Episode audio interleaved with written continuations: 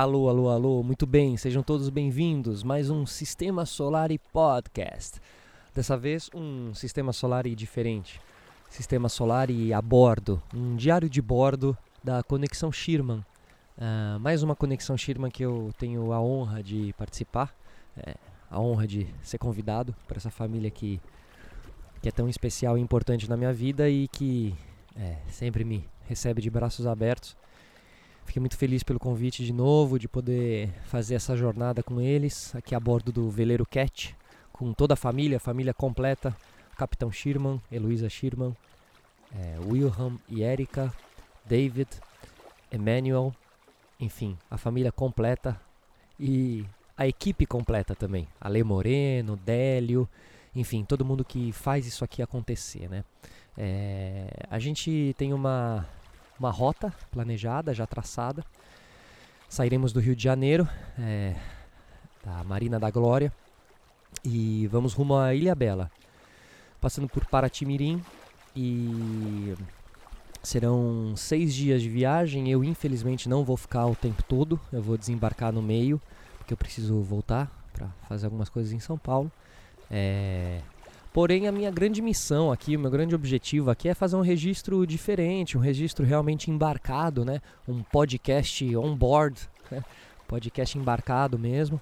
É, entendendo também como gerar um conteúdo saindo do, do, do estúdio do Sistema Solar indo para uma coisa mais móvel, né? Então, já que era para fazer algo diferente e novo, a gente já foi com tudo, né? Porque, nossa, já viemos pro mar, já trouxe os equipamentos e tô aqui entendendo. Se você tiver é, assistindo pelo YouTube, todo esse conteúdo aqui vai, vai estar filmado também. A gente tem imagem e vale muito a pena, porque as imagens são lindas, o veleiro é lindo, é, o visual é lindo. E também para vocês verem como são, né? Os nossos... É, como, como são os integrantes da família Schirman, para vocês poderem visualizar. Apesar que quem estiver só ouvindo também, o podcast tem essa graça, né? Você pode criar o universo que você quiser dentro da sua, dentro da sua cabeça, né? O imaginário, às vezes apenas com o áudio, é, é muito rico, né? De detalhes e, e tudo mais. Bom, meu objetivo aqui é realmente conversar com eles e pegar eles em alguns momentos aí que eles estiverem sem trabalhar e a gente também, né? Porque a gente tem muitas missões aqui, é, muitos, muitas coisas para fazer durante o dia, toda uma ordem do dia aí, né? E, e o nosso principal objetivo nas conexões Schirman são a conscientização, né? A conscientização dos plásticos no oceano, é, a campanha Mares Limpos, junto com a ONU Meio Ambiente, uh, a gente tentar levar essa mensagem adiante, mas acima de tudo mostrar, é, botar a mão no, na, na tragédia que a gente tem aí hoje em dia no mundo que são os plásticos, né? Às vezes parece papo de eco chato, às vezes parece papo. É, ah, imagina, esses caras ficam falando de plástico. Ah, imagina, cadê o plástico? Eu tô aqui na minha casa e nem tô vendo um plástico passando na frente da, da porta de casa e tal. É... Mas aqui a gente passou por uma experiência em Fernando de Noronha, na primeira conexão Schirman que eu fiz com eles. E a gente foi numa praia deserta, que é uma das praias, uma das praias que uma, uma reserva ecológica lá dentro de Fernando de Noronha, onde apenas 100 pessoas podem visitar a praia por dia, certo? E você só pode ir com um guia, você só pode ir com guia que é lá deles mesmo, né, da reserva e tudo mais. Mesmo assim, a praia sendo virgem, o que a gente encontrou de plástico e os famosos microplásticos, que são os pequenininhos mesmo e, e, e, que são os piores. Por que são os piores? Porque são os que, o, os, que os peixes comem, né? É, comem achando que é, que é comidinha mesmo ali. E comem e nem percebem. Eles não conseguem identificar que aquilo lá é um plástico, né? Então eles vão comendo, certo? Fora outras imagens também é, horríveis, né? Que a gente já viu de tartaruga presa na anilha do, do, do, do refrigerante, sabe? Aquela anilha quando você abre a embalagem que fica aquela anilha, né? Embaixo da tampa. Aquela anilha lá, enfim, tem imagens Bom, as imagens são muito fortes, né? É, é, muito triste. Mas uma coisa é você olhar a imagem ficar chocado ali por cinco minutos, outra coisa é você olhar a imagem, entender todo, toda a tragédia que é e, e começar a, a, a, abrir mais a mente e o pensamento para entender qual é o caminho disso tudo. né? O plástico que se joga da janela do carro, que vai para o esgoto, o esgoto que desemboca no rio, o rio que desemboca no mar, o mar que leva para uma ilha deserta onde não tem carro. E aí você acha lá de repente um, um plástico com alguma coisa de carro, né? E aí você vai se dando conta como são as correntes marítimas e como elas vão direcionando o plástico. Elas meio juntam o plástico, né? É, tem as famosas ilhas de plástico, que nada mais são do que correntes oceânicas que juntam esse, esse plástico no mesmo lugar. A, andando aqui, navegando, a gente vê pequenas, não são, não posso nem chamar de ilha, mas a gente vê pequenos locais onde, onde fica acumulado plástico. É muito louco. Agora, tem lugares no meio do oceano que são quilômetros e quilômetros e quilômetros de plástico, por isso são chamadas as ilhas de plástico, né? Ah, bom, nosso objetivo é conscientizar, a gente é um trabalho de, de, de formiguinha mesmo, é de grão em grão essa conscientização. O importante de estar aqui é poder viver, né? É, viver a conscientização, ver de perto tudo que acontece, você ficar lá catando plástico na praia, você levar o plástico para dentro do barco, separar o plástico, limpar o plástico, né, e esperar chegar em algum porto ou em algum lugar onde tenha uma coleta seletiva, algo assim. É, todo o veleiro aqui é ecológico, né, 100% ecológico. Tem uma horta lá atrás, é uma horta orgânica dentro do veleiro, é muito louco uh, placa, painéis solares, é, composteira, tem compactadora também para compactar o lixo, né? Porque às vezes eles ficam muitos meses viajando sem parar em um lugar, sem parar em um porto.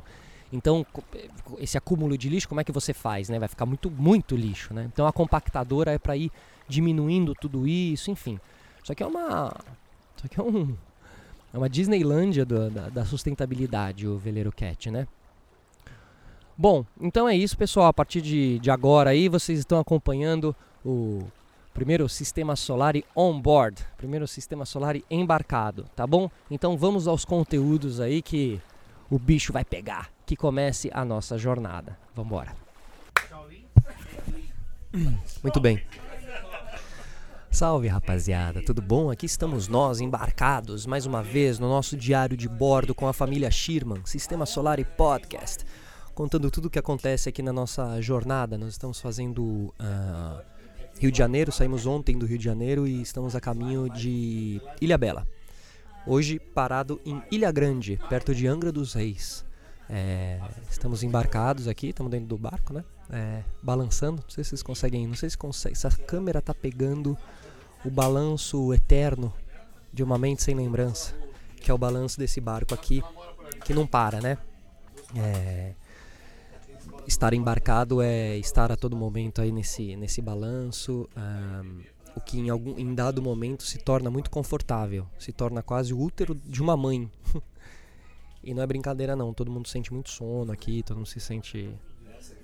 Enfim, é muito, muito diferente velejar, muito diferente velejar. E nessas experiências que eu, tinha, que eu tenho tido com a família Schirman tem sido muito legal para aprender isso.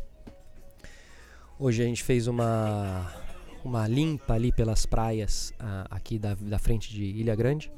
A gente desceu ali na praia e fizemos uma limpa dos plásticos, né? Uh, Operação Mares Limpos contra o plástico nos oceanos. E é bizarro, assim, porque a gente está aqui em uma reserva natural. É, aqui não, não chega, né, não moram pessoas, assim, é uma, é uma praia isolada mesmo, quase uma reserva. E cheio de plástico, cheio dos microplásticos é, cheio de, de escova de dente, pasta de dente, garrafas de coisas, de refrigerante, garrafa de. E o mais louco é que assim, a gente achou uma garrafa de óleo de carro. O que, uma garrafa de óleo de carro está fazendo aqui, né? Nessa praia com certeza não foi. Então aí a gente vai entendendo a gravidade também, como que como que essa movimentação toda dos plásticos pelo oceano, né? Não importa se você jogou na Indonésia esse plástico, mano, vai chegar aqui, entendeu? Bom, aqui eu tô. Se você estiver assistindo a gente pelo YouTube, aqui nesse conteúdo especial, dá pra ver ali a imagem, as pessoas ali atrás, ó. Família Schirman, Wilfredo Schirman, Wilhelm, David Schirman, Délio, Alexandre Moreno. Olha aí que me ajuda muito no meu podcast lá em São Paulo. E ali no fundo, olha que legal, lá no fundo tem os quadros, as fotos é, clássicas da família Sherman prestes a embarcar para suas três voltas ao mundo, né? Afinal, foram três voltas ao mundo. E estão se preparando para mais uma, para a quarta volta ao mundo. E é tudo aqui, dentro desse barco. Deixa eu tentar dar uma geral aqui para vocês, ó. Se vocês estiverem assistindo aí no YouTube, vocês conseguem ver. Emmanuel, fala Emmanuel. ídolo, esse é muito ídolo, cara. Genial, tá editando também. Aqui é a mesinha da, aqui é a mesinha da, da produção, ó. Se liga. Aqui é a mesinha que a gente coloca os nossos equipamentos eletrônicos e faz as coisas acontecerem.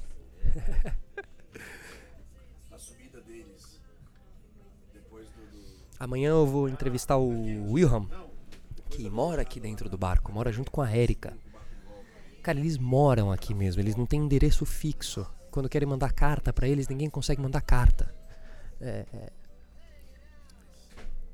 é muito especial, né? E também a maneira que a cabeça gira, também a maneira que a cabeça pensa a partir do momento que você está inserido em outras realidades, né? Em, e é muito único, assim, porque dificilmente a gente tem amigos, né, velejadores, assim, que passam essas experiências. Então, é muito engrandecedor.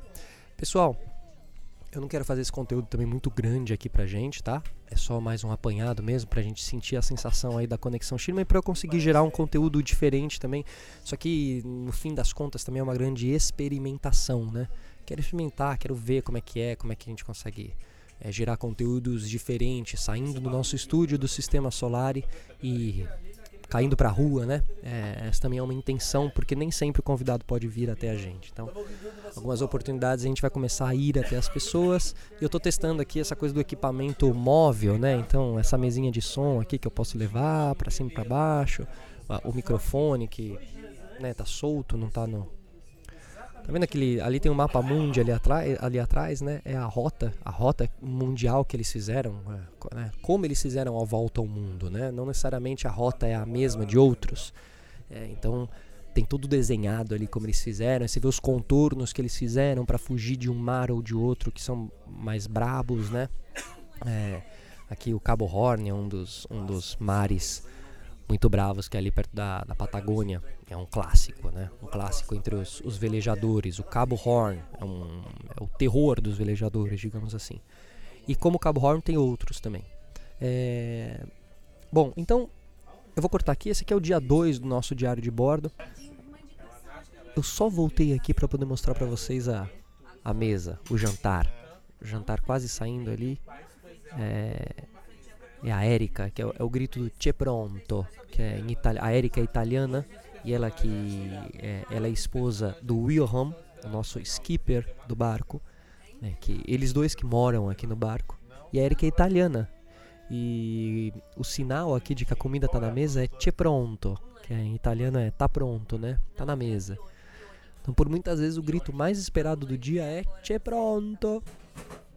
E é sempre um bom sinal. E as comidas são maravilhosas verdadeiros banquetes que vocês vão ver exatamente agora. Risoto de carne moída. tá? Risoto de fungo vegano. Risoto de fungo vegano.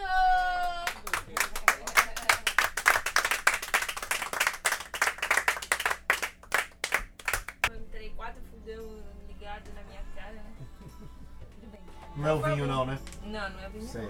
É o gin. É o gin, o vinho. O fogo tá ligado. Por que é uma Aquela hora. E cadê o solar? Obrigada. Tô aqui. Que isso? Tá aí, ó. Tô podcastando. Bem solar. Que mic você usa? Esse aqui. Você grava direto no. É, ele fica pendurado no, no, num tripézinho, Sim. assim, num gancho. Você tipo- grava direto no microfone, no computador? Não, aqui, ó. Ah, você tá com gravador? Na mesinha de som. né? Não. Eu já fiz um programa de solar. Já? Já tive a honra de entrevistar os dois. Em diferentes momentos. Com histórias. A formiga foi sobre educação em alto mar. E o capitão foi sobre o submarino. Fez aniversário. O, dia 19 de julho, o senhor Marina fundou. Ah, é? É, um amigo americano colocou é, da memória do Anunciou que era. 19 de julho. Quer qual? Como é? Tudo bem, bom. Pessoal, vamos, vamos comer agora, né? Espero que vocês estejam gostando aí desse conteúdo muito louco. Alô, alô, alô. Pera, pera, pera, pera, pera, pera. não foge não. Érica, tudo bem? Tudo jóia. Quero saber, assim, quais, quais foram os, os, os pratos desses últimos dias e qual- quais são suas, suas, suas é, previsões para os próximos pratos. Nossa, então, ontem eu fiz um, um risoto com vários cogumelos, shiitake, shimeji e portobello. Mas para fazer ele vegano, eu usei a biomassa de banana verde. Não sei se você conhece, Sim. mas ela é Como muito faz ela? boa. Então você compra bananas verdes e cozinha ela com a casca mesmo. Deixa ferver para uns 10, 15 minutos. Aí quando ainda estão quentinhas, você tira a casca e bate elas. Ela vira um creme mesmo. A Parece- casca mesmo? não, não, não. As bananas. Ah, a própria a banana. banana. sim. A casca você pode usar para fazer outras coisas. Mas a biomassa vai com a banana mesmo, bate, vira um creme que parece ter um creme de leite, sabe? Então você pode fazer brigadeiro, pode usar no risoto em vez da manteiga, do queijo. Vai com ela. E dá aquela cremosidade, mas não dá gosto de banana. Não tem, Ela dá a liga, mas ela não tem esse não gosto. tem gosto, Porque não. ela é verde, ela ainda não tava com aquele. Isso, e ela faz super bem para o nosso organismo também. Então é um- uma maravilha para mim. É, ontem também no almoço eu fiz um ceviche de palmito vegano, que eu adoro, um dos meus pratos favoritos. Ele leva um pouquinho de manga verde também para que, pra quebrar a acidez da, da cebola né, e do limão. Um cuscuz de verduras, é, um pãozinho feito em casa, né, que esse não falta nunca. A casa aqui, né? Diga-se de É, passagem. No barco, no barco. É, é isso. E Érica, o que, que você aprendeu aqui no. O que, que o Brasil te trouxe com essa, com essa relação com a comida, relação com o alimento, assim? Então, com certeza, uma das coisas que eu gostei mais é a banana da terra, que na minha casa não existe, né? E aí, no Brasil, o pessoal come com tudo. E eu aprendi, tipo, tomo café da manhã com banana da terra, faz purê de banana da terra, faz um monte de coisa com banana da terra que eu adoro. Coco, né? Que o coco me deixa louca. Então eu faço leite de coco em casa, água de coco não pode nunca faltar aqui no bairro, né? A gente gosta muito mesmo. E também aprendi a, cozinhar, a comer mais arroz, porque na Itália a gente come muita massa, né? Perfeito. Mais o arroz. E na realidade eu fiquei amante do arroz mais do que a massa. Então quando agora eu vou na minha casa, mim, arroz. tipo, falo, oh, não tem um arrozinho por aí, assim? Maravilhoso.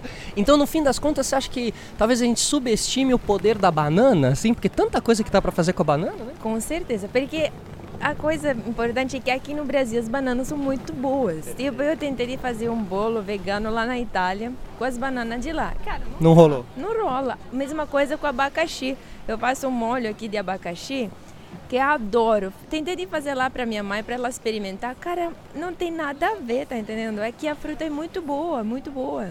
Tem, uma, tem um sabor brasileiro, né? É, nossa, maravilhoso. Érica, só pra gente registrar sua cidade natal, então, é? Verona, eu venho da cidade do amor, de Romeu e Julieta. Que coisa linda. Érica, obrigado, viu? Bom, esperem, a gente vai continuar os conteúdos aqui. Valeu.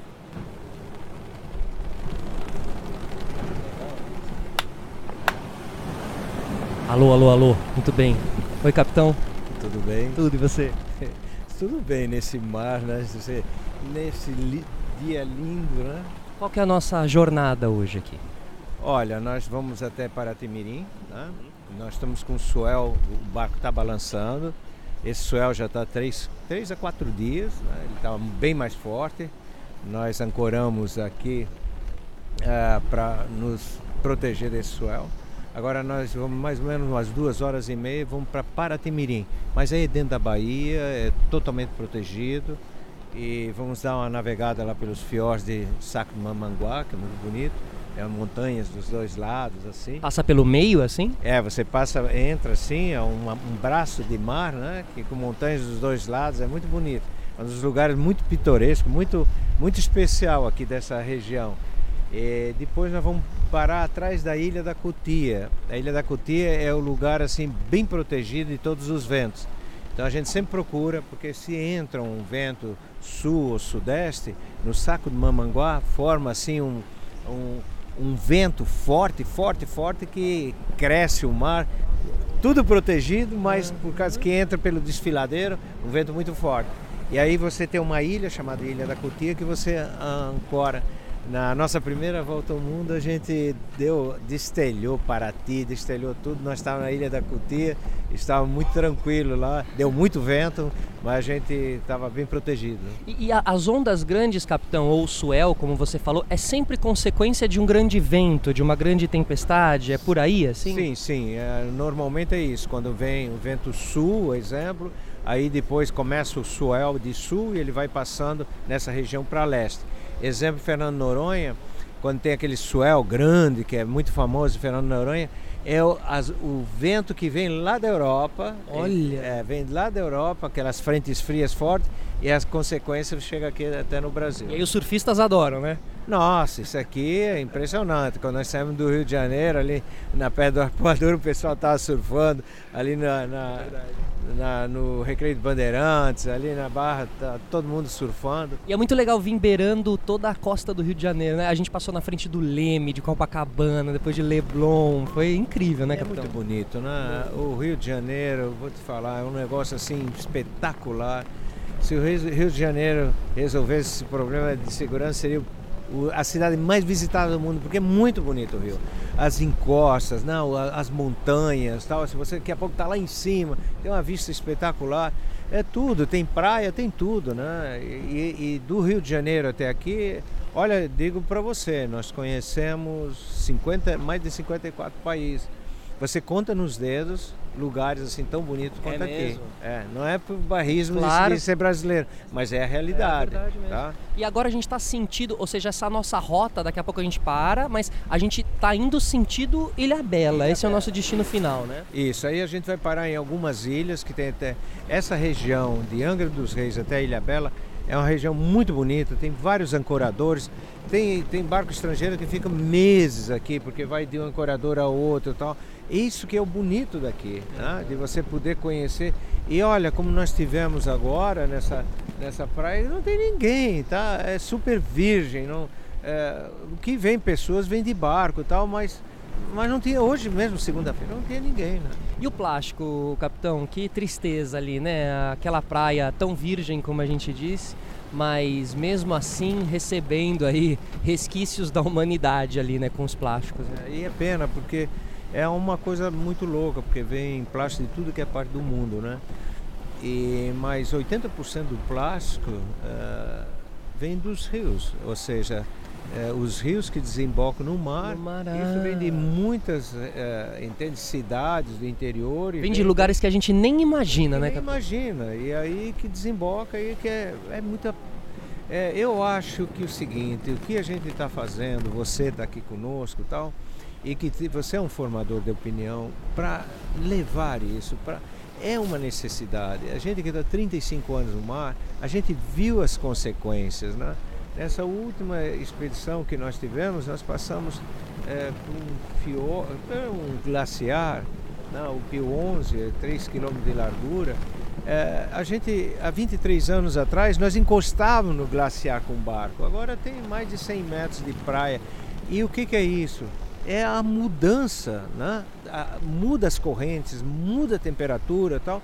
Por, por isso, pela poluição. né? A poluição que está acontecendo durante, a, durante esses anos. né? Tantos anos. É, né? é. A gente viu embalagens super antigas ali ontem, uma Doriana que devia ser dos anos 90, assim, né? É o plástico, gente. Esse plástico fica aí 100, 200, 300 anos aí, né? E Vou te falar, ontem eu estava lendo, inclusive, uma reportagem da universidade, lá de um grupo analisando a Universidade da Austrália, juntamente com a Nova Zelândia, eles estudaram, em 60 anos morreram mais de 250 milhões de aves marinhas, né? Ou seja, isso em consequência do plástico, porque a ave marinha, ela pega e tem aquele, eh, tem o nano plástico, que isso é o pior ainda, É o pequenininho. o pequenininho e tem o, o microplástico. O microplástico, ela vai lá e pega e le- leva para alimento para os filhotes. acho que é comida. Que é comida. Esse que é o problema. Então, está afetando diretamente, mas muito mesmo. A gente, eu recentemente vi um- uma foto de plânctons, né, microscópicas, cheio de nano, entende, plástico que é comida, é comida dos peixes, né? E o peixe está se contaminando, nós estamos contaminando. Então é um processo que tem que tem que ser a economia circular, ou seja, tem que o plástico não vai acabar. É muito difícil dizer, não adianta você ficar, claro, vamos diminuir, né? Vamos, vamos reutilizar. E ter a consciência do que fazer com esse plástico. Claro. Reutilizar, reciclar. É, né? Reciclar, para isso que tem que se fazer. É. E isso, se, se todos se conscientizarem nesse foco, tenho certeza que vai, vai A gente consegue reverter esse quadro, né, vai, capitão? Vai, vai reverter. Tenho, e a gente está vendo isso com os jovens, com as crianças tal. Não, é, a escola já estão tratando muito sobre isso, sobre a sustentabilidade do nosso planeta Terra e Água. E eu acho que a conscientização é muito grande e a criança hoje já pensa duas vezes. Ah, ah plástico onde é que tem? Ah, vou botar, vou botar na lixeira, vou botar, né? As gerações, né? A geração vai mudar, vai, é. vai mudar. E isso é um alento para nós, porque é, Luiz e eu estamos vendo assim em termos dos nossos netos, bisnetos, né? lá na frente. A gente tem que olhar com visão de futuro. O que, que vai acontecer se continuar, se não fizer alguma coisa? Né? E vocês são é, é muito bacana de ver isso, de enganjar-se, a entender a esse, a, a, é, essa luta que a gente está e a gente que, que é o nosso, o mar, é nosso escritório, Sua casa. nossa casa, é tudo, tá dizendo? Não pode estar tá suja a casa, né, capitão? É, você viu aqui, é, né? É a nossa é, casa, a gente, a gente vive aqui. Então, é muito, eu acho que é muito gratificante isso que a gente está fazendo, com vocês junto, e trazer sempre mais pessoas, formadores de opinião, para a gente resolver Perfeito. alguma coisa. Perfeito. Oi? Tá bom? Capitão, obrigado. Nada, obrigado. Nada,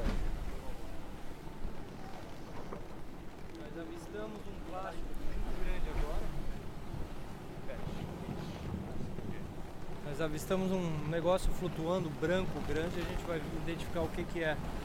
Parece um pedaço de plástico, mas nunca se sabe. A gente vai lá ver. Muito bem. Esse é o Wilhelm, filho do Capitão Sherman, que mora aqui no barco. E é isso que ele falou. A gente viu um plástico, parece que virou um plástico bem grande ali na frente. E a gente vai ver primeiro se é isso mesmo, né? E segundo, tentar retirar esse plástico aí. Então diminuiu toda a velocidade aqui do, do nosso veleiro. Estamos nos aproximando bem devagar. Tá bom? Bom, eu vou, vou continuar aí o conteúdo. Quem estiver assistindo no YouTube, vocês estão ligados, né? A gente tá se virando aqui, cara. Mas espero que esteja dando certo. Emmanuel, o homem por trás das imagens. É isso. Dá um, dá um, dá um, dá um abraço para as pessoas no, no, no mundo. Um abraço pro mundo. Amanhã eu vou abrir câmera com o Wilhelm, tá ali atrás, ó. Tá ali atrás e é com ele que a gente vai conversar, entender algumas experiências que eles passaram por aqui.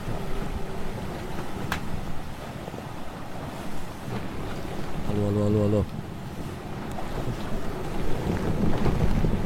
Bom dia, tripulação do Veleiro Cat. Aqui estamos nós a caminho de Paratimirim. Aqui estamos nós com o Wilhelm skipper e capitão do barco também. Wilhelm que, é, como eu disse, passa o ano no mar, né? Mora realmente aqui no barco, é, vive essa experiência. A gente está aqui agora passando do lado de um, de um outro veleiro.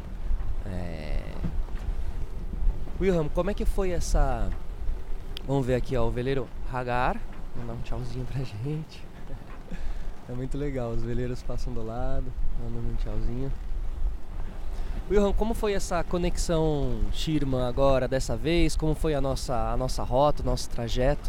Ah, tivemos bastante emoção né, é, no, na, durante o trajeto, é, mas foi, foi muito bacana. É, já na Marina da Glória nós estávamos ancorados lá, entrou um swell, né, que foi realmente um dos maiores swell desse ano, já no, no Rio de Janeiro. E até tivemos que sair do cais, que estava um pouco perigoso.